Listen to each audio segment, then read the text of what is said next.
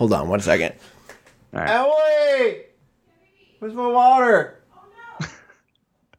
I can't do podcasts with a parched throat. What kind do you want? Wet. We only have dry. I'll take it. Thank you. This is the worst glass, the tiniest glass. Fields of Work. Hello, everyone. This is Fields of Work, a podcast about brothers and work. I'm Sam, and that's Max. Good afternoon. All right. Good evening. Speed round. Trying to try you know, different cadences every time, keeping people on their toes. Don't want to be predictable. Mm-hmm. We're never. But I do you feel. Does it feel bad that I introduced you and you didn't get to introduce yourself? No, I'm all for it. I'm, Really? I'm a okay with that. Hmm. All right, want me to it do all moving. your parts then? Yeah. If you want to talk about the farm this week, hey everyone, great. I'm Max. I'm a farm. I'm afraid of a goose. That's that's how I sound. I mean, what you said was true, but So I got the I got the content right, if not the form. yeah, that's fine. All right, cool. Check-in round. Max, what's the story behind your name? Keep in mind that mom and dad are listening to this, so they know the true story.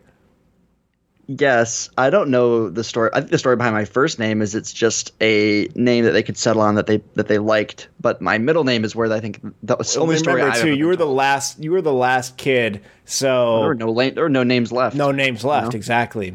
Max is Yeah. the last one, the last name. Yep. And I think mom and dad would tell you that uh, you know they thought they were being pretty original with Max, and then I played on a hockey team, I think, with three or four other Maxes one year. but that's how it goes. But my middle name, I feel like, and I'm probably gonna butcher this story, and we'll hear about it. But my middle name is Otis, and the story we were, I was told was that um, dad said to mom at one point that if we have a fifth boy, I want to name him Otis. And mom said, "Yeah, sure. If we have a fifth boy, we'll name him Otis. Like that's not going to happen." Um, and so, lo and behold, mom is pregnant with me, and dad says, "So you're going to name him? You're to name him? Gonna name him Otis, right?"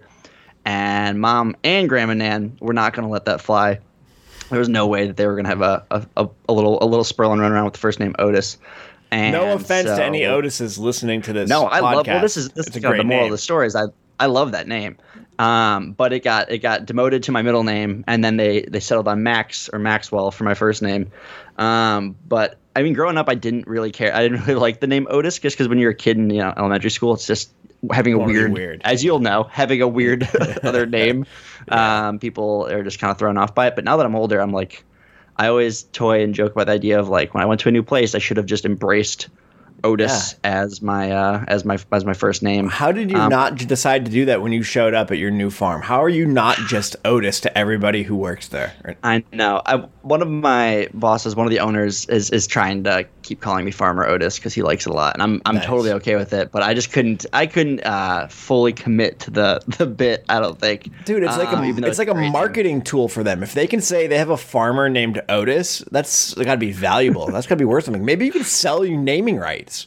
Maybe it's like, yeah, I'll be, be- yeah. Otis. You you tack you know an extra ten bucks an hour on on what I'm doing for y'all. I'll be I'll be whatever you want to call me. I'll be Gertrude. I think I was I think I was trying to save you know the power of Farmer Otis for when I'm doing my own thing, you know, in the future. Uh, when, I, when I open my own farm, whatever I end up calling it, you know, there's then that's the that's the breakout performance for Farmer Otis. Um, that or when I just I feel like maybe when I hit I don't know 60 years old, I can transition from Farmer Max into Farmer Otis. Or um, you kill a yeah. man and you have to be on the run and you have to change your entire identity. Or kill a goose, you know, a well loved goose. happen, or a rooster. yeah, I don't know why I would ever do that, you know, kill Also. I'm just thinking through my plan a little bit more too, and realizing that if you were on the run and trying to change your identity, you probably wouldn't use your middle name. You got to go you know. one step further, maybe. maybe, yeah, maybe, maybe one step further than that. But All that right. is the story behind my middle name, at least I think. What about you? I didn't know you had a name story. Uh, I got a couple little little tidbits of of naming knowledge, I think, and uh, again, my memory terrible. Just it, my brain is like like pudding up there, just not very good. So this could all be made up. I'm not really sure. However, first, pretty sure mom and dad thought I was going to be a girl, and I, my name was going. Do you know what my name was going to be? If I was a girl, Oh wait. Oh n- no. I remember Nate's Sydney. second name. Named it. Oh, you're gonna be a Sydney. Sydney. I believe I was going to be a Sydney. Um, but then, surprise, I'm a boy. Um, and they named me Sam. And I think mom has told me there was no real story behind it other than it just sounds like a friendly name. Um, Yeah. and I think she's got, got that right. I mean, Sam and Max. No, I mostly know dogs named Sam and Max. And I was gonna say, we're dog dogs- named. yeah, we're dog boys. And Otis, Milo and Otis. Wait, yeah, Milo Otis and? Otis. I can't remember. Uh, no, Otis is the dog. okay, see, it just keeps um, going. I get double dog name. Yeah, so we are we're really the dog the dog brothers.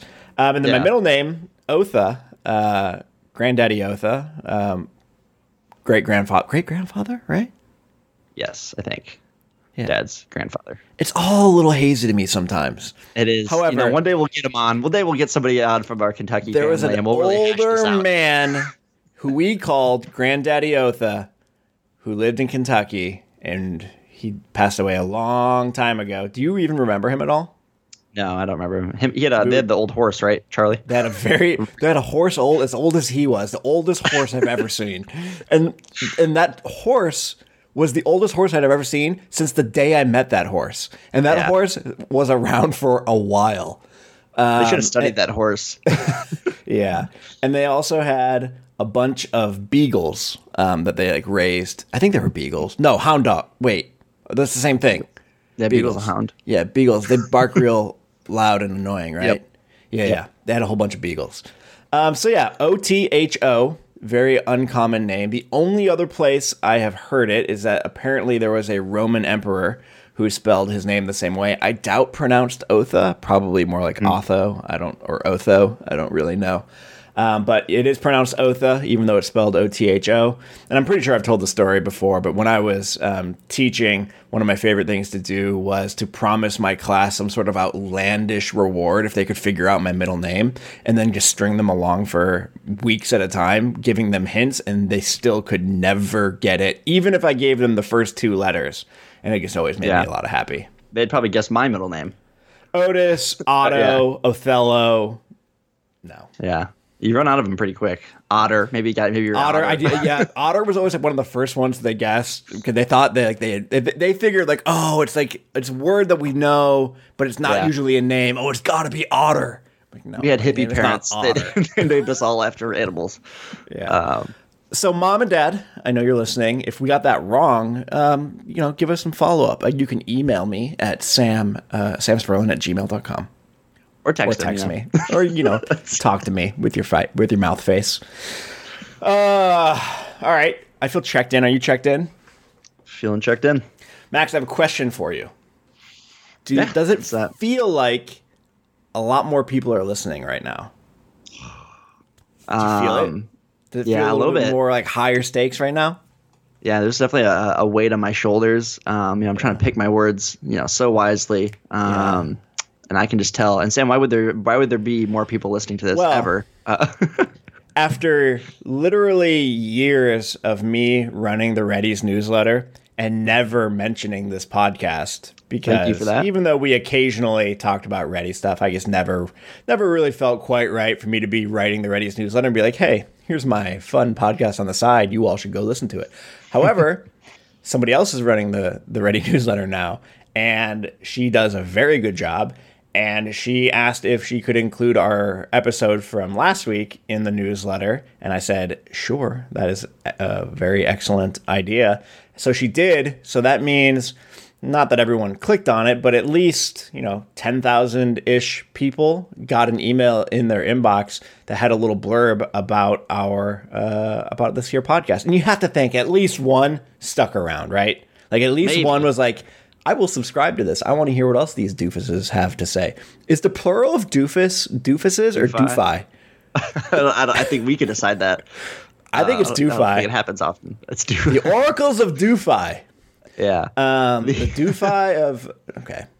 Anyway, so Well, just wanted yeah. to you know say that, and if it feels a little higher stakes, it's because honestly, it is. Well, I wish you know I had higher quality content for this uh this this new this new episode where people are listening to. But you know what? Is there a, Uh, is go there listen to some old ones. Yeah, but say, is there a specific episode that you would want a new listener to to listen to? Um, Well, we talked about when we restarted it here earlier this year. We we kind of started over as in you know an episode I think it was thirty seven was like hey you could listen to this as the first one and feel like Right. you didn't you know you what's need going to on. know anything. You didn't need to know the Yeah. characters. You didn't need to know our backstories. We kind of You- you know. reset the show. At we tried we stopped all the famous bits we used to do those voices and characters you know Oh, so many.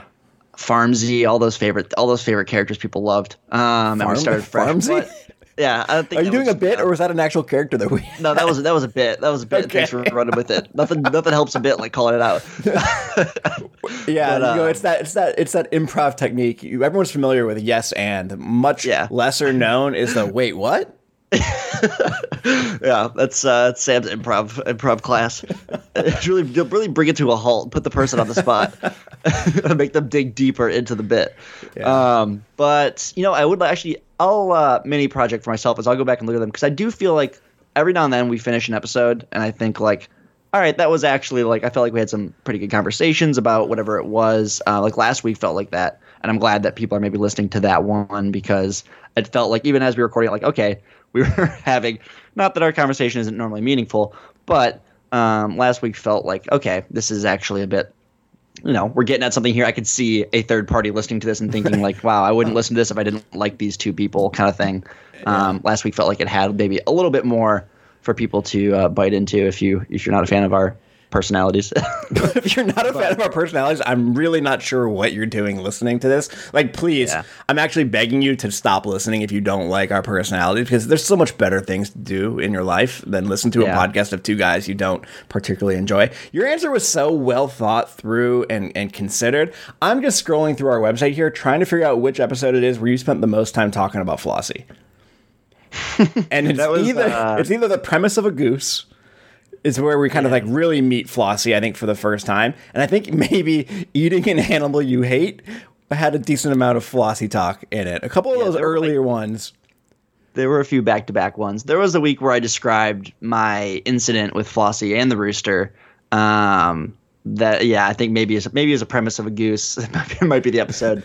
Um, yeah, there was always those are those stories are more entertaining than um, when I was dealing with the the kind of gross lambs back in Massachusetts, Yeah, looking at their lambs. eyes and stuff and doing parasitic, you know, tests and things. Oh yeah, the, the cheese test, the famacha test. Yeah, I remember yeah, look things. at that. You do remember things. Put Um, famacha on toast for lunch.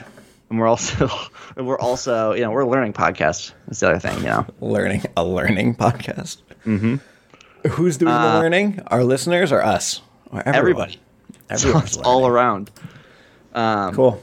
All right. Well, yeah, well, cool. I if mean, you nice are I the listening to this because you found it through the Ready's newsletter, um, I guess the only thing I uh, welcome, first of all. Second, I think last week's episode was a bit of an aberration in that it had a lot of me talking, and that is not normally. We try to be more equal uh, in in speaking time. So you know, it's not always going to be the Sam show, but when it is, whew, it's a good episode. Oh man, It's a good episode. I feel like in the I feel like there had been quite a few Max Heavy podcasts when I first got here, so it all balances out in the end. You were, do- yeah, you had the fun new, you know, in a new state, new farm. You're in charge, figuring all the stuff out. You have a walk behind mower with cool attachments. Mm-hmm. You got clumpy dirt. You got a goose that hates you. You had a lot of things going on. Things are calming Yeah, down you- a little bit, though, right? Yeah, they are, and I was you you recapped that well though. That was kind of that was Kinda my the last three points, months, right? You Yeah. forgot like you know it froze a couple times, it flooded Oh, um, once. flash flood, flash Yeah. flood, freezing. Last week we heard about some mice. I think Yeah, there was a mouse Um, problem.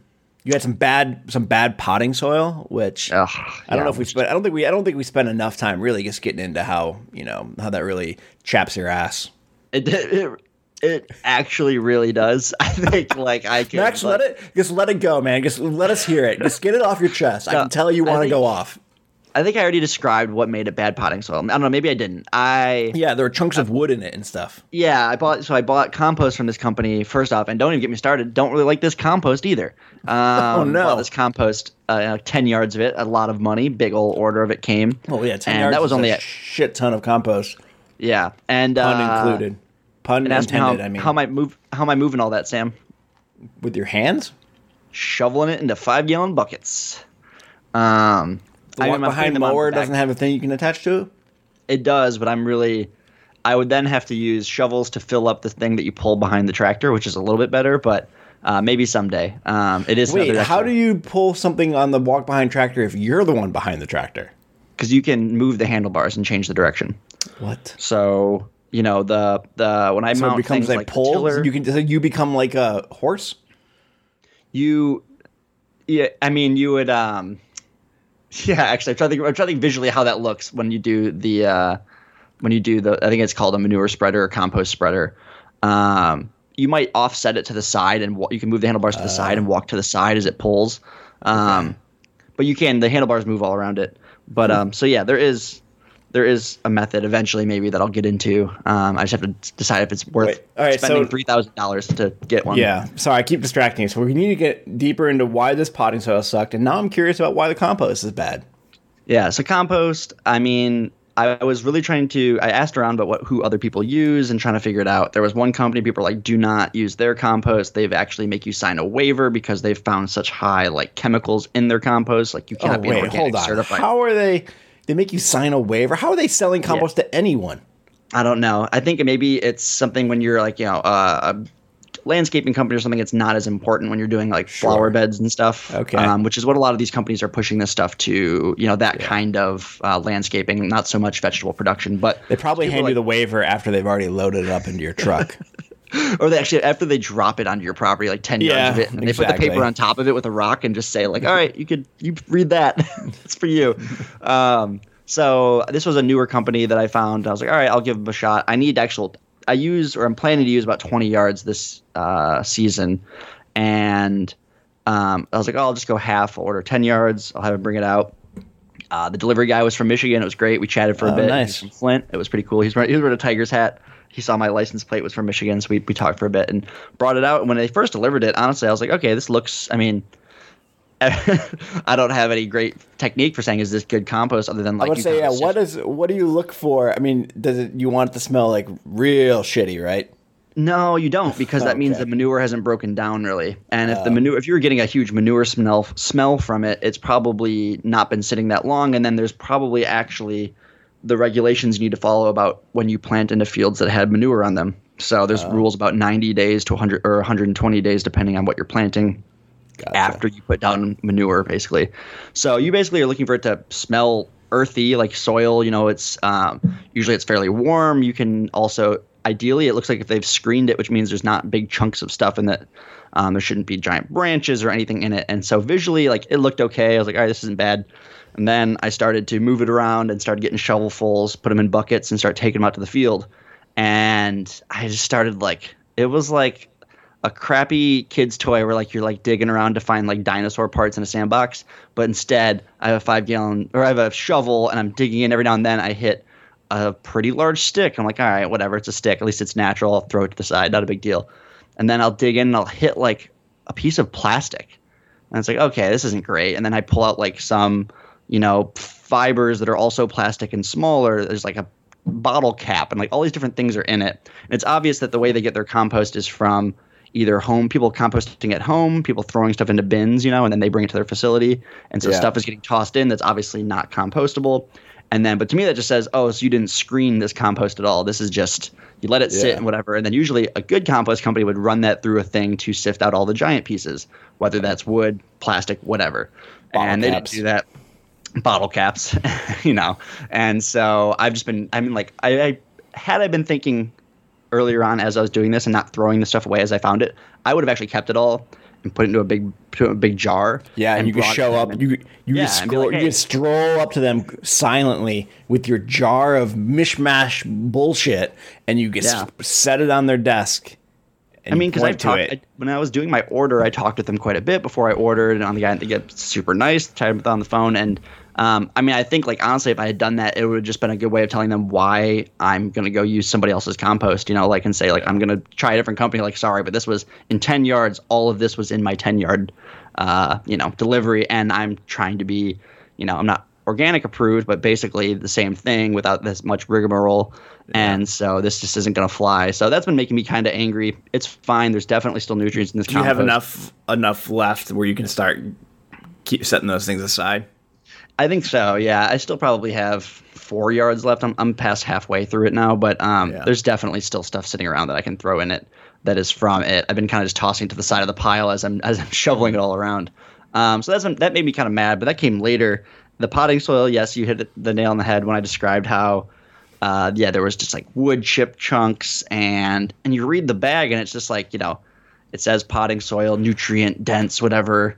And so I thought there'd be no problem. Bought way too many bags of it, started using it, and yeah, didn't feel great filling trays full of it and putting seeds into it. And stuff was germinating fine because there was enough nutrients. But I mean, it is now 100% night and day when I can look in the greenhouse and see. Like yesterday, I planted kohlrabi, and uh, two of the trays were started March 5th, which is a long time ago, especially for kohlrabi.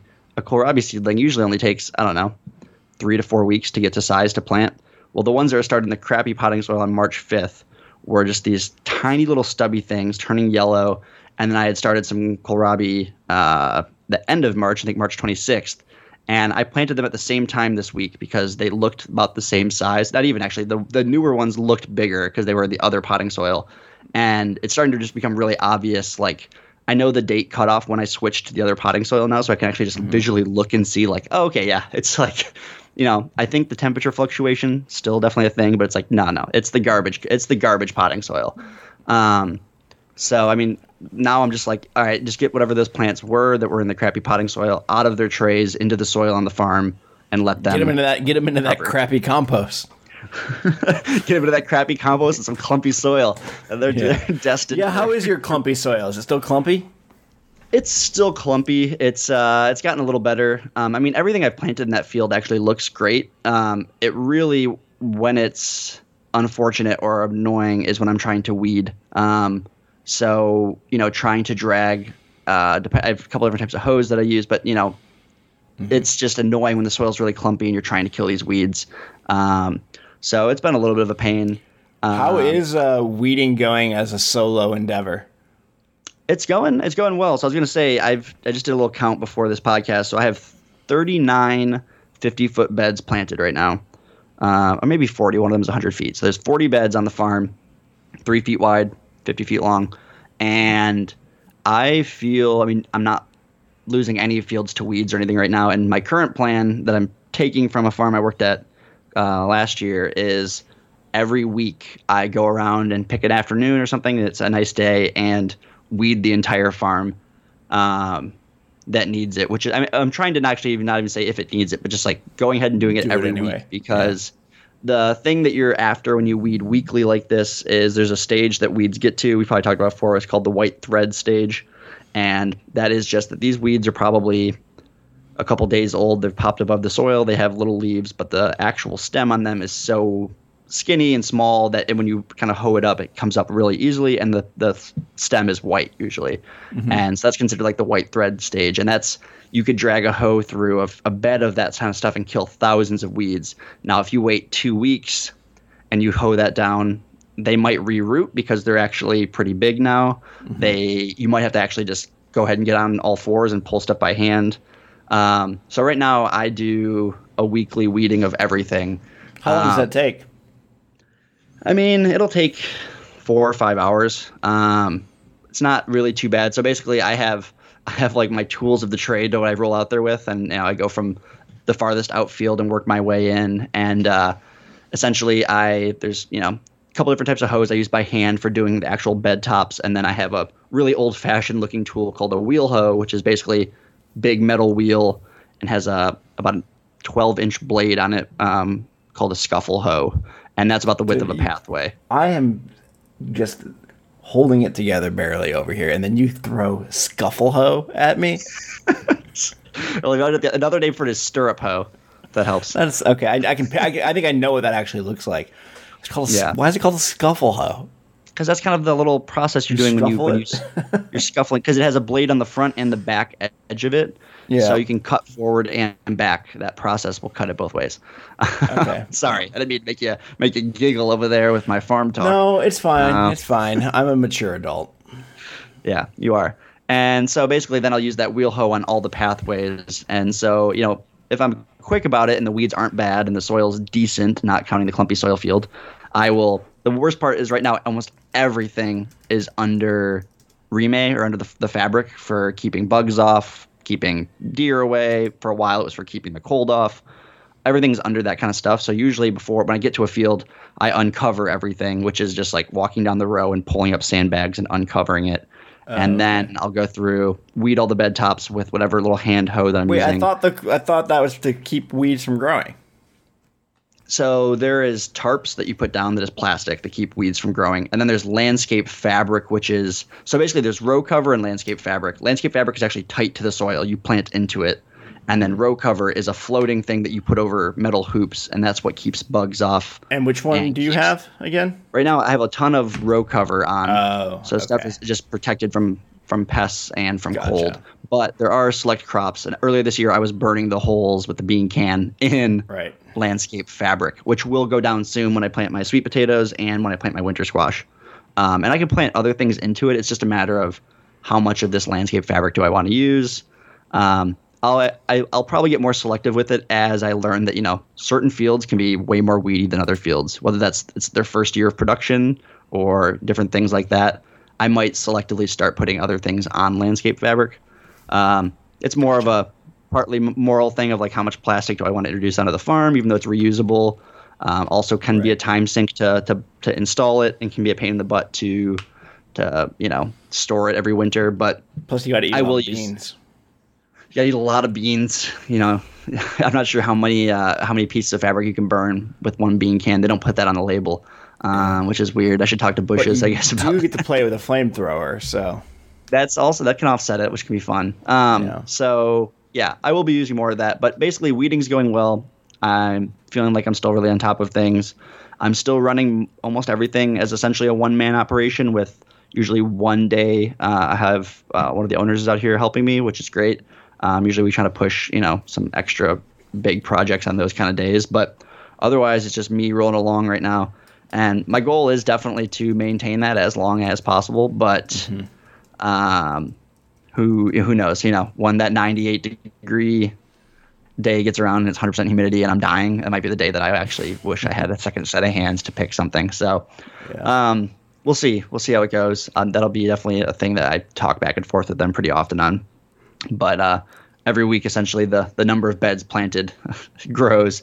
Um, so, but Cool. yeah, that's pretty much most of. I mean, it is what most of what I'm doing right now. You know, things have mellowed out. Planting, weeding, and then slowly the harvests are starting to grow a little bit more and more. So, cool. you harvesting anything new? Um, yeah, I broke. I started harvesting into my kale, chard, and collards this week, which was exciting because uh, I just couldn't believe how fast they grew. They were one of those things that I planted in that crappy potting soil. So I kind of thought when I put them in the ground, you know, they might be pretty shocked. It might take them a while to kind of figure out what's going on as soon as they got out of the the, the trays. But they grew really quickly. Three weeks, I'm picking off them already. Um, I do have my spinach is going to be picked for this weekend. Head lettuce, uh, tatsoi, which is another Asian green. Um, those are all new things. I think Have that's you basically eaten it. any of these things? Have you cooked them up for yourself? Yeah, so I made. I had a friend visit uh, one day this weekend, and I made a arugula pesto pizza, which was great. Um, using our arugula, um, I have. I haven't cooked the uh, the bok choy yet. The turnips I've I've sautéed. That was really really good. I've eaten a lot of the greens and stuff raw. Um, trying to eat and use more of it. Um, one to keep my grocery bill down, but two just to like you know it helps to be able to talk and tell people what you make with it. and I can't you know I can always fall back on my old classic, but you know my cookbook's real short when it's just called saute that with uh, some oil and some garlic, salt and pepper. You're good. Yeah. well, especially if somebody asks you how to cook garlic, you can't even say that then. I mean, no, you're right. then I, settle for the next leave one, out which the is ro- garlic, I guess. Roast it. The next one is then you just roast it in the oven, and Oh, you can yeah, roast roast that garlic in the oven. 375, 25 minutes, and then check on it, you know, every 10 from there. Oh, yeah. Perfect. And then the summer the summer equivalent is put that on a grill. Grill it. Yeah. always grill it. You can always, all grilled veggies taste pretty good. I think Um, one of the things I've learned as I have developed my cooking skills, which are very basic, but enough to where, you know, I'm cooking every day for myself, is that it's pretty hard to mess up. Yeah, you can. There can definitely be a window where you don't nail it exactly, but it's always It's still good. still It's good. still yeah. good. and you don't have to worry so much about like, oh, how long do when it smells like food and it looks like food, it is food, and you can eat it. Yeah. You say that now, but then when you're the guy over there giving yourself food poisoning because you didn't cook your sausage long enough and Hey. you're puking the next day after recording a podcast. if you obviously you failed at one of those two things, it must not have smelled right. It must not have looked right. I guess the looked right would have been where it was at, probably if I cut it when I did cut it open. But you know, it looked cooked all the way through. But what do you? who knows? Gotta who knows be what happened? Or someone poisoned me. I could have been poisoned. You know, Probably. ruling do you have any? Do you have any enemies out there in Tennessee yet? Just, just Flossie. Just Flossie. and we've learned that Flossie is a little more direct in his Yes. slash her state in their Yeah. uh, hatred for you. Um, I don't really see Flossie going uh, going the poison route. Have we, are we have we decided is Flossie a male or should we be using kind of they them pronouns here? What's I the deal with Flossie? use it's, it's it's a he him situation a for he. sure. There's Okay, no no goose eggs unless unless he unless she lays them and eats them. I don't think anything's going. I haven't seen a single goose egg, and then a lot of the uh, the mannerisms are really giving off a strong male energy. so Yeah. I think that's of- the verdict. a lot of a lot of taking up a lot of space, Mm-hmm. a lot of mansplaining. Being Yep, really excited about about Batman movies. Yeah. Definitely. Classic Um, male. Okay. But All right. uh, Well, let's see what else we got on here. I see a very exciting thing that says snake count two Because last time we checked, we were at snake count zero. So you made a big a big jump into starting a snake count. Tell me about these snakes. Um, you know what happened quickly, Sam? Those two were today. Um, Wow. So we got a pretty good rain um, earlier. It hadn't rained actually in a long time. Ever since the flood, we'd been pretty much getting maybe just a sprinkle here and there, but nothing sizable. But this afternoon, it probably rained about an inch pretty quickly. And I went down because the river was running fairly high, and I was just kind of walked down to the river to see what was going on. And I was actually walking along the riverbank a little bit and keeping my eye out for snakes. Like I'm always, I'm always on the snake hunt because I'm just afraid. I'm so scared of walking on top of a snake. And so I was walking along the the bank, and then I saw a little opening. I was like, "Ooh, I'm gonna cut through here to get to the water." And then I'm like, before I do that, let me look down. And I looked down about like three feet away from me. There was a cottonmouth, which is a venomous water snake, uh, coiled up. Um, did have its mouth open, kind of hissing at me. Um, I was still fairly far away. It wasn't like a ma- it wasn't massive or anything. So Yeah. that was my first one. So I finally like first got a visual on what this this snake looks like and looked it up to see if it was a cottonmouth, and it was. They're basically like a a black and like a darker brownish uh, stripe, basically snake. And what Uh, happens if you get bitten by one? Is this one of those like? uh I mean, it's not like a, oh you're dead within a minute situation. No. What's the what's the game plan if you do get get bit by a cottonmouth? think- Yeah. I think the first thing I would do is call Bill, my neighbor who's lived here for a long time. I know in the cabin they have like what they call like a snake kit, which is some type of uh, uh, first aid kit specific for snake bites. I'm not sure what all of that entails, but I would probably It's call probably something. It's probably like a like a shot of whiskey and like I don't know, like a piece of candy for you to enjoy as you take Yeah. your dying breaths. That's probably right. And so, and then I You might want to double check that before you need it. Yeah, that's true. Or we're trying to make my own snake kit, I guess. Yeah.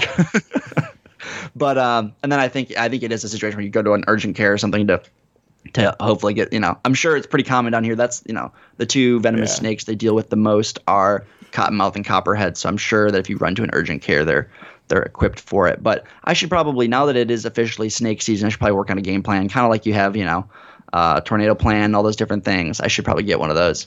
Um, but I did just do right before we started the podcast. I was just like, well, how many snakes could there be in Tennessee? And I'm talking that. I'm talking just like different types. Michigan, we had the what, like four. There was like a garter snake. Supposedly there was a rattler. You know, I've never seen I've the seen rattlesnake. rattlesnake in Michigan. Have you? So I didn't. There's not many in Michigan. It's got to be less than eight. My guess is different types of snakes. And I was doing a quick search on my way before we started that podcast, and 32. Sam, there are 32 different types of snake down here, which is horrifying. and I, I am hoping I never see all 32 varieties. So the Um, second one was it another cottonmouth, or did you get to Yeah, scratch so two off your bingo card? No, it was two cottonmouths, I think. Um, there is another type of water snake around here that's non venomous but does look like a cottonmouth. Um, but I hopped in the cat and was kind of just, I drove over to the other side of the farm uh, to get to the other side of the river. I couldn't go through it because it was too high. So I went around and was just driving along the bank, kind of just checking things out. And um, I was just driving along and just pretty much right on, getting coiled up laying there was just another cottonmouth kind of sitting over by where we crossed the river, basically, um, just watching the water and uh, Waiting for same you. same type. I guess so. He. Same type of snake. It didn't uh, didn't acknowledge me at all. Um, but that officially, we had been thinking like, well, we haven't seen many snakes this year. Maybe they're not going to be a problem. Maybe they'll get washed away with the flash flood. But uh, no, they were biding their time, is what I'm guessing. So so they're Yeah. here, and that count's only going to go up. All I'm hoping is that that count stays um, in conjunction with me finding the snakes near the water. Um, the second them bad boys are on the farm, this farm is it's done. I'm a Do, we're a throw do snakes do snakes like veggies? I don't. They're they veggie they snakes? Like mice. They probably like veggies. They probably like the mice that I'm. You know, I was dealing with. Um, what would you rather have, mice or snakes? Take your pick. you know, it depends on. I don't really see either of. I, I don't see either of them like at all at the because I don't really see the mice at all. They're just kind of get their you know the after effects of them. Um, except for when I was catching them in traps. So if I don't really see the snake and it's keeping things in check, I'm kind of okay with that. Um, I mean, basically, I am such a, a northern boy down here, which is the fact that every time I lift something up now, it's a I'm expecting to see a snake because I feel like a snake can't surprise me if I always expect it. so true. that's my motto: is always Well, expect a snake. Yeah, I mean, anytime we were in Kentucky and I lifted something up that was outside, I was looking either for a snake or a crawfish Yep. Or lizards. Sometimes you get or lizard. lizards. Yeah. And I have seen, I have seen, I spotted my first lizard yesterday. Uh, he's a cute little red guy. Did not get to see him very closely, but um, he was in the greenhouse. So That was one of my favorite things about California. Lizards everywhere, man. Really? They Just all just running chill, around too. on the sidewalk and stuff. They're like squirrels, except they're also squirrels. so what does that? So what does that make squirrels? I don't know. They're like furry lizards. Yeah. but um, so yeah, snake count two, lizard count one, Bite Uh, count zero. bite count zero, which is great. Um, other than that, I had the top bullet there is just kind of funny. I so I finally submitted that CNG paperwork, and you know after doing all the actual inspection, sitting down, filling out some open-ended questions, yada yada. And I mean, I, I say it's funny now because I'm hoping there's no big fallout from this, but I emailed it in, and the lady emailed back, say thanks for sending it in. Um, is this this you put in your inputs, you know, which is to say like this is where we get our compost, this is the potting soil, um, whatever. And so I had all my stuff on there, and the potting soil I switched to after I had the crappy potting soil is this big company that's pretty common, and I had seen that we had had when I first got to the farm in the winter, they'd had like a one and a half bags left of this potting soil from this company, and so I saw that you know, I used it a little bit for some of the starts and then bought my own crappy stuff. And I was like, okay, I need to replace the crappy stuff. I'll go buy the stuff that they used to have. Well, I went and bought it, and I maybe who knows, maybe there's a bunch of different varieties of it. I think there are, and I didn't read the bag close enough with the guy before had. But she basically emailed back and said, hey, is this? I saw you linked that this is the potting soil you use. Is that true, Like, or am I do I have the wrong one here?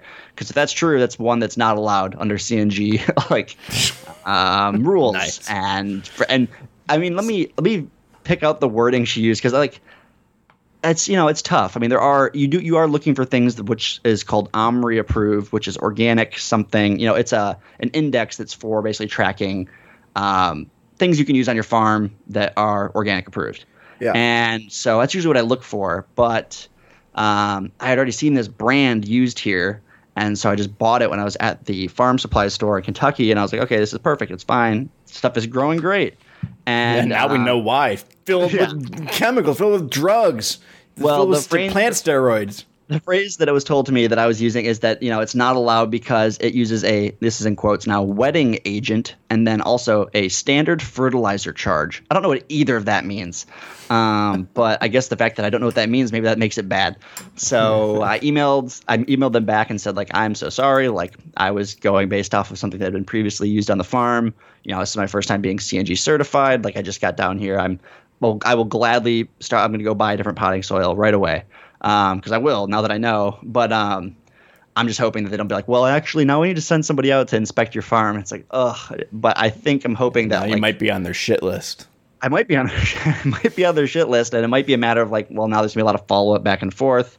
Um, I'm hoping that's not the case, but like I did make a mistake, and I understand that. But it's also like, okay, there's a lot of potting soil out there, and I'm just I was just trying to find the right one to use, Yeah. and I uh, I goofed up. I just thought it was funny that basically less than 12 hours after I submitted, it, I got an email back that was like, wrong. you did it. You wrong. think you're certified naturally grown? You lie, sir. Nope. So I will. There will be some follow follow up. I'm sure. Um, ideal. The ideal follow up is, hey, no problem. People make mistakes all the time. Um, please link potting that you end up It's buying. not like it's not like this is filling your fields. No, it's not like I was like, and one of my little lines that says, and you know, I had a crop duster fly over and drop Roundup to kill all the weeds. Like it's you know, it's a thing that I have, and so far of the bags I've bought, I've used like one and a half. So it's not like a whole farm is filled with it. Um, and luckily, my seeding has really slowed down now that I have a lot of my stuff already started. Um, so I'm hoping that I can I can remedy this without uh, a big issue. A big issue, but we'll see. Who knows how uh, this will this will kind of maybe. prove like how much of a stickler they are compared to organic certification. This I'm this just a little bit excited. I'm just a little bit excited for you to get a taste of working with a bureaucracy, uh, even a very light bureaucracy. Um, Yeah. like I do uh, every day. I, I'm not working with light bureaucracies, but you know, you get to come into my world a little bit. Yeah, it might be like that. I mean, that's what the organic certification was. Like, if this, if I made that mistake with the organic certification, Like like done, they come burn your farm down. they just take it from you. Uh, that's that they own that now. And um, but no, I think I mean, who knows? This, I don't know if that would be a big enough um, mistake for an organic certification. But when you lose your organic certification because of breaking a rule, you cannot reapply to be organic certified for three years. But in that three year in the penalty box. But that, that that penalty box is three years long, and it's also a matter of you need to be maintaining organic certification processes, not paying, but doing everything organic certified way for three years before you can try again to get certified. Man. And it used to be it used to be seven years, I'm pretty sure, oh and they Oh God. they walked it back to three. And you know, there's sometimes for sure people make like that people actually do try and cut you know cheat the system, but you can lose your organic certification like if you have a farm next to you that is conventional and you get pesticide drift where they spray their pesticide or herbicide on a windy day and it gets all over your farm. And then you know lo and behold you lose your organic certification because your neighbor uh, was basically inconsiderate. So That um, it can be it can be pretty frustrating for the ways that people do. So i don't think this is going to be that bad. Um, the good news is too like I can I've talked to the owners already and told them like, hey, we we already got feedback that I made a mistake. This is the thing I did wrong. Um, I don't foresee losing my job over it, but who knows? Um, but yeah, so that was that was that was my week pretty much. That's cool. And you're all vaccinated. I'm vaccinated, which is great. Uh, we'll see if I get hit by any side effects today's or tonight slash tomorrow. Feeling okay right now. I'm a little sweaty, but I think it's just because I turned my air conditioning off, and it's like 75 degrees outside right now. Yeah, we had, a, we had a nice toasty one today. We were up in the high 80s. Yeah, we were in the mid 80s, and then the rain rolled in, and now actually the reason I was driving around was because everything was covered, like a really cool f- a fog was coming off the river because the water was so cold. Um, but yeah, so and then this weekend I do have we're gonna do kind of a, a mini market set up on the farm, so that'll be kind of the first taste of farmers market kind of stuff, but without. What does that What does that mean? um, it's just a so what it is actually is a children's theater is performing at the barn. Um, these kids are putting on a show that we kind of I think Mary Britton volunteered the the barn for this uh, event, and one of the things that they wanted was us to set up if we had produce to sell to sell there, because it's kind of going to be treated like a. Uh, um, you know, like a day on the farm. There's going to be food trucks and stuff, and they're That's kind of cool. encouraging people to have picnics and hang out. Yeah, I think it's a chicken and waffle food truck, which is pretty sweet. So, uh, so we'll see if. I get if I scoop up some chicken and waffles, I'll take a picture and, and send they it to you. I gonna think they encourage serve it you in a to- waffle cone. Really? That sounds incredible. Yeah. Um, as part of the this whole um, kind of day on the farm, are they encouraging you to dress in traditional farmers garb? Which is, know, as you as we, as everyone knows, it is overalls with no shirt. Which, as we should say, going back to our name part, that's a throwback to Granddaddy Otha. Oh yeah. He rocked it with one strap, though, didn't he? Or no? Or did he just knock it with kind of like Uh, unbuttoned a little you're bit? actually thinking of Maymar. oh, Maymar rocked the overalls. Maymar was all about the uh, overalls with no shirt. that's, Uh, that's a good Granddaddy one. Otha was always a pretty uh, put together dude. From what I remember. You tell me overalls and no shirts not put together. I mean, it's a different type of put together. Let's just call it what it is.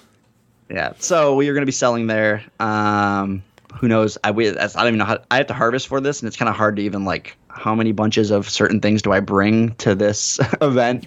Um, you know, are many people going to be looking to buy radishes after this this little theater performance? Are they going to want to eat chicken and waffles like I would and then leave? Well, Um, I mean, on your- of all the things that you could harvest, what goes best with chicken and waffles? I, I, honestly, like, uh, yeah, what do you what do you want in there? You don't want you don't want maybe some lettuce, I guess, but I don't know if I even want lettuce in my chicken and waffles. really? Um, so so we'll see. Um, I mean, the worst case scenario is if I didn't harvest enough, uh, I can always jump to the other side of the river, come back to the say, farm. just- yeah, hop over there and uh, pick some stuff. Mean, what they, what I would want with my chicken and waffles is some honey. You guys got any bees? Wait, how are we not don't. talking about this? Do you guys have any bees? We don't have any bees. There's been Why not? Um, some interest. It, hey man, I have a lot going on. I'm not about to just start start doing beekeeping as well. Oh, bees Um, basically keep themselves. that's what the, everyone knows that. Yeah, um, they just need a house. they we're gonna we're gonna we're looking into it. Um, there was a friend or someone that they knew who was interested in keeping bees, and they volunteered the farm. So it'd be great if somebody else kept the bees. You know, I would love to benefit from the pollinators and everything from it. So I'm thinking that And the honey. will be possible next year, maybe. So we'll see. Cool. All right. But I'll be, about uh, you? We didn't I'll talk. be your guest uh, beekeeper. Oh, good. A guest beekeeper who I don't know if he knows anything about beekeeping other than what he's picked up on YouTube videos. I've watched some YouTube videos. Yeah. Yeah. Okay. You're right. I mean, not recently. I kind of have grown out of my watching bees on YouTube phase, but I, I feel Oh, like it's I've retained sad. some things. yeah. It's so sad when when kids grow up. You know, they lose their dreams. Stop watching videos on how to keep bees. But uh, Yeah. But yeah. So that's it. All right, I mean, cool. I feel like we didn't, we didn't talk about. Well, last week you talked a lot about the ready stuff, and we didn't really get a chance to uh, to talk anything about what you're doing at work. I don't know if there's any new exciting things that have happened in the past two to three weeks. No, Uh, you, you mentioned the virtual really. assistant was going pretty well. Yeah. Um, I've basically this is the last. I think my I'm on like a weekly pl- or a, uh monthly plan where I get like a certain number of her hours, um, and I think it renews next Friday. And she only has like two hours left, so she's not even doing anything for me this week because I want to save those two hours for next week in case things come up. But she's been doing uh, all sorts of useful things, which I think I've already talked about a little bit. Uh, But most recently, I've been doing some interviews with this executive for a case study that I'm writing uh, for the Ready, and I have been giving her. Um, so there's this program called Descript where you can give it an audio file and it automatically transcribes it the best that it can with using AI, and it does a surprisingly good job. And it even can detect multiple speakers and um, divvy them up and just transcribe the audio file. So I had the program do that, but then I had her go through and just clean up the errors so that it's easier to, to read. Because as you can imagine, an AI driven transcription service is going to make some some errors. Um, and then I, as she was going through it, I just had her listen for I think as I described it, uh, quotes from this executive that would you could feasibly see as like a pull quote in an article. So if she said something that sounded kind of like good or grand, uh, I just wanted her to like pull it all out so I could see all of those things and help me as I'm writing here, kind of go there Yeah. first for for quotes that I'm that I'm looking for, which has been helpful um, to have someone like clean up that work. I was gonna say that's kind of like what we wish someone did for podcast titles for us. You know, to, a lesser, to Honestly, a lesser extent. I don't think it would be a great use of her time to have her sit for an hour and listen to our podcast to come up with a stupid ass title. Whoa! What are you trying to Uh, say here? I'm trying to say I don't get that many hours, and I obviously go through them pretty quickly. So I think Up we do a great Up job. the contract. Yeah. Okay. Well, well, I'll talk. I'll see if my colleagues are on board with that idea of uh, paying more money from the Ready to uh, have her pick titles for our podcast. I thought we were basically the Ready's podcast now that we got on the newsletter. Well, I think the podcast that Aaron and Rodney do called Brave New Work is actually the Ready's podcast. We're the we're the unofficial um, kind of you know like pirate radio version of the Ready's podcast. exactly. That's like eighty percent about farming. That's what everyone wishes they were probably l- read out learning about when they listen to the Brave New Work podcast. They're like, man, this Yeah. podcast is great, but I wish I had farming. More farming, not enough goose. Uh, so that's going well. I mean, so last uh, Monday, no Tuesday, yesterday, I did a, uh, I ran a five-hour workshop with a seven-person team um, at my my client, where we were looking specifically at structure and some structural exper- experiments they could potentially do. This is a team that we have been not actively working with this whole time, uh, but have a long standing relationship with and have done various things with them for a long time, almost not from the beginning, but from just a couple of months in uh, until now. So they, for the most part, are pretty steeped in a lot of our stuff, and they've been doing kind of a default operating rhythm and their own experiments for a while. And they came to us and asked our for our support in running them through uh, what we call a structure workshop, or really it's just a way for a team to look at uh, its structure and um, think about how it could be better with our kind of take sprinkles on top of it. Gotcha. Did it go well? Yeah, like it was a it did. It did go well. I had a colleague with me, one of our newer colleagues, who hadn't run a structure workshop yet. So we um, co facilitated it for the first half, and then she had to leave to go get her second vaccine. Um, but it was good. It's always good to bring somebody along who hasn't necessarily done one of these kind of standard workshops. I mean, it's a standard workshop, but we don't do it that frequently because we actually usually steer teams away from structure as of the first place to experiment because a lot of times that is where the leader's instincts take them to structure because that's all they in the past have really known how to change. Uh, basically, changing the org chart around in some leaders' minds equals like making meaningful organizational change. And really, and I think we've talked about this, all it really does is create a bunch of churn for the organization. So generally, we're steering teams away from it. But because this team has been doing other experiments for a long time and they understand that idea, um, we thought it was safe for them to to poke around their their structure yeah. a little bit. This is you are yeah. You were talking about you know when people make that kind of change, you are talking about a company that you've been working for that has done what? How many reorgs oh, slash oh, yeah, shake so them up since you've been doing this? So, this, so many, so many, so many. So. so. that's a kind of a, the epitome of what you're trying to talk about with, with changing. Yeah, and they've all first they've all experienced it, the negative aspects of, of that. So like they were very on board. But there are some of the tensions that teams or you know larger teams of teams will face that are really about how we are structured to, to do the work. If your structure often the, the, the way this often shows up in these hierarchies in these um, kind of more traditional organizations is that the formal structure the kind of org chart the pyramid sort of thing with you know someone at the top and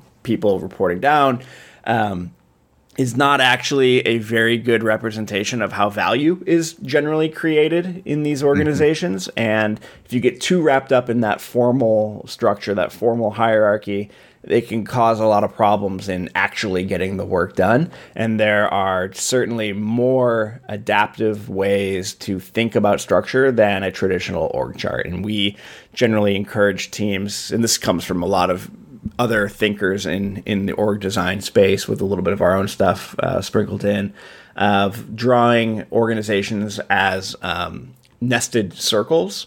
So basically, drawing a big big circle and putting your customers around the edge, the outside of the circle, and then visualizing the teams that actually interact with your customer, interact with the market as being on the edge of your circle, and then thinking through what roles do we need on this team to make them as capable as possible of providing value to to that um, to that customer, and we break up the work into roles, which are just kind of bundles of work to be done, and instead of having names with job descriptions, which is traditionally how organizations think about team um, structure, we we think about very discrete and individual roles that one person can hold multiple roles. We talk about roles, not souls. And when you when you break up the work that way, you can do a lot of interesting, more flexible things, and it's just it reflects reality a lot better. Job descriptions are made up of many, many different roles that people hold at different times, and actually mm-hmm. blowing it out to articulate what those roles are and what they are responsible for and what we can expect from them, and then breaking using that as the building blocks of our structure is just um, it, it reflects how value actually gets created a lot better than a traditional org chart. So, walking a team through that basic idea, having them draw their current structure and kind of point to where it hurts, you know, how is this structure uh, getting in your way, and then helping them think through possible better structures that could um, better serve them. And instead of you know we don't leave the workshop saying like okay here's the one structure we're going to go do and then boom here's a big reorg. It's more all right we have some uh, a couple of candidate structures uh, that share some characteristics some some key ideas. What are some small things we can do to take steps in that direction to learn whether or not we're actually right? So if we think mm-hmm. That if we maybe maybe in our in our um, ideal structure we have a bunch we have you know three or four customer facing teams that are kind of completely integrated and able to go and, and do that work. Well, maybe let's just set up one and run it one run one of our teams that way for a few weeks and see what we learn and see how it goes. And if it goes well, then maybe we can do the others. Um, so that was the the thrust of of the workshop, and it was good. It's been a few weeks since I have uh, facilitated an all day type workshop, and I kind of forgot how draining it is, even when it goes well. And it's virtual. And it's virtual, yeah, which it has been for a long time. Actually, the funny yeah. thing is about this team. So I distinctly remember the last time I did a major workshop with this team because it was the only multi-day, like long workshop that I did in my old slash new office. So a year ago, I had gotten an external office in a really right. nice office building down at the wharf in DC, and I had moved in, and I was there for one week before COVID hit. And in that one week, I facilitated like a two day strategy meeting for this team specifically. So I told them all that their their faces were kind of triggering me and remembering the before times. they appreciated that. And and an and an office where uh, if I remember correctly, there was a lot of uh, indecision of do I keep this office even though you had not been there in, in months, uh, yeah. if I remember correctly. I ultimately uh, yeah got rid of got rid of it, which was definitely the right call. Yeah. Um, so, well, you think uh, this is totally off topic, but do you think you'll ever you'll go back and get one again? I mean, not like saying, yeah, I don't know. You know, like do you do you still do you still value or think like, man, I think it's still I think an office space um, outside the house is what you need or would, I'm would so like. torn on that. Like right now while emily is still working from home it doesn't make sense for me to do yeah. that. Like she doesn't want to be here by herself all day. I don't want to like leave her here by herself all day. Like that kind of sucks. It's like i like being here together. Um, mm-hmm. but when she goes back to the office do i then go get an office? Part of me thinks like well that's really stupid because my home office is actually like really well equipped uh, and is big, and I have snacks and uh, live sports. You have live sports outside. out the window. Yeah, watching this softball game out here. Um, still the same two teams, I think. Yeah, I can't tell who's winning. There's no scoreboard. Uh, but then on some days, I'm like, no, I want the the purity of like my work lives in this yeah. other place, and it I have to like actually commute to get there and when I'm not there, I can completely forget about work and just be a person at home. Sometimes I'm really drawn to that modality yeah. as well. Question though, does that ever work for you? Do you truly leave the work in the? Well, I don't know. Office? I got to do it Was, for a week, man. I don't know. I, I could have like, learned. How about okay? I'm trying to think. Even when you did used to go to an office occasionally and stuff. Right, like, I had one. I did have one before. That one. That one was different because it was a shared office. So I spent all my day in a stupid phone booth. Um, yeah. So it didn't feel very fun. My new office, the office that I had to give up, was my own yeah. private office. I know. had nothing in there except very echoey walls, but I don't know. I think it's you're just, right. Uh, I am much more of a yeah. work life integrator than a work life separation kind of guy. Yep. I think, um, and I like I like the simplicity of not having a separate space of like just having all my stuff here. I think the only thing that would potentially change my mind on that, and this is part of the reason why I got the the office space originally, is that if I'm working from home, I don't have a great place to meet clients. So mm-hmm. I'm not going to invite clients into my home to like work on stuff.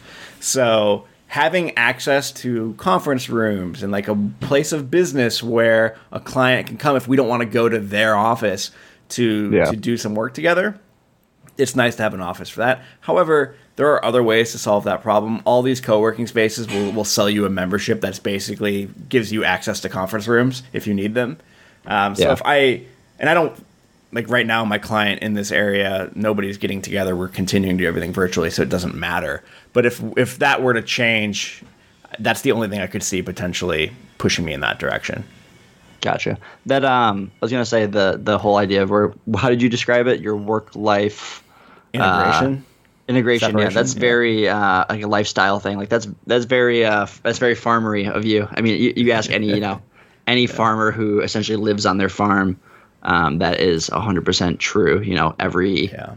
you know you could dip into work whenever and that's how that's how they want it you know Uh, there's some farmers who strictly want to live off farm um, Yeah. to try and attempt the idea of being able to leave farming at the farm but um, you know it's it's a hard thing to separate Yeah. when um, on a sunny spring day when it's you know during the day the inside of your greenhouse is up to 80 degrees and you need to open it. And then at night you need to close it kind of thing. You know it's just Yeah. it very quickly becomes a lifestyle thing. And i've always Well, felt that way about you could yeah. you could call me a farmer of organizations. i won't but i could. You could. all right, Uh, all right, we got to wrap up because I'm sitting here sweating, and I'm hearing Emily gets rustling around in the background. I could tell her she, she's. I don't. know. I don't think she realizes we're still recording. Oh, do I was saying, do you feel like you're missing out? Like she's maybe doing something No, fun? I just think we're like 30 seconds away from her busting into the room and being loud and and just messing up the recording. Having a real Kramer moment. Yeah, Kicking at the door. wow, I just realized that Emily is very much a Kramer. yeah. yeah. She gives off Kramer Like, a vibes lot. for sure. Major Kramer vibes. Um, okay, well, whatever. You, you want to mention the fact that you're air quotes attending a conference? No, it's stupid. It's boring.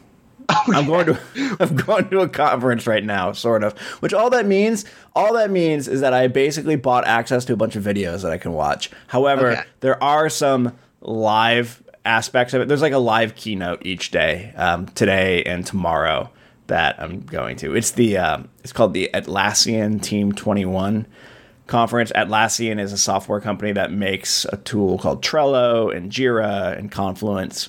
Uh, some of those we use uh, at clients or even within the Ready, and they also kind of care about like org design in like team design type stuff. So I thought I'd go and uh, see what's up.